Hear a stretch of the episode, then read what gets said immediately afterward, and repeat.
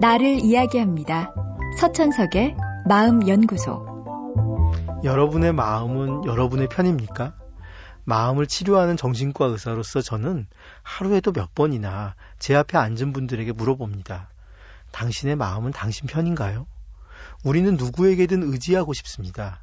힘든 일이 있으면 위안을 받고 싶고 좋은 일이 있으면 누가 칭찬해 주었으면 합니다. 불안할 땐 누군가 손을 잡아 주었으면 싶고 앞장서 나갔을 때는 박수를 받고 싶습니다. 아주 어릴 때 우리에게 그런 역할을 해주는 사람은 부모였습니다. 그러나 나이를 먹고 스스로의 힘으로 세상과 마주하게 되었을 때 그런 역할을 해줄 사람은 자기 자신밖에는 없습니다. 그래서 바로 내 마음이 나를 위로도 하고 칭찬도 해줘야 합니다. 부모님도 내 마음에 꼭 들게 날 대해주지 못할 때가 많았습니다. 하물며 다른 사람들이 내 입맛에 꼭 맞게 대해줄 수 있겠습니까? 다른 사람에게 기대면 잠시 위안을 얻지만 오래지 않아 실망할 일이 생깁니다. 그 사람은 내가 아니기에 나를 늘 맞춰주기는 어렵기 때문입니다. 그러나 내 마음만큼은 언제나 내 편일 수 있습니다. 내 입장에서 나를 지켜주며 항상 내 옆에 있어줄 친구는 어쩌면 내 마음뿐입니다. 어떤 분들은 자신의 마음을 너무 무섭게 생각합니다.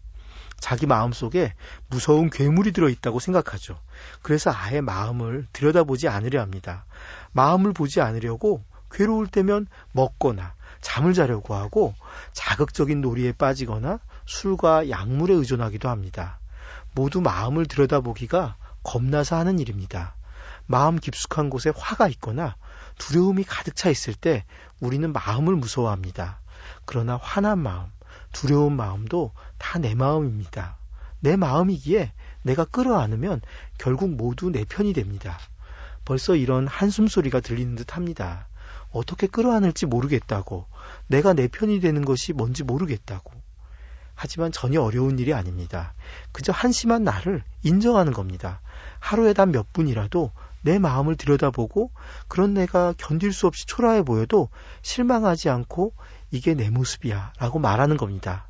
지금은 비록 초라해도 결국 자라서 듬직한 나의 편이 될 것은 오직 내 마음뿐이기 때문입니다. 사실 쉽지만은 않습니다. 그래서 마음연구소가 여러분의 편이 되겠습니다. 내일도 또 모레도 계속 찾아오겠습니다.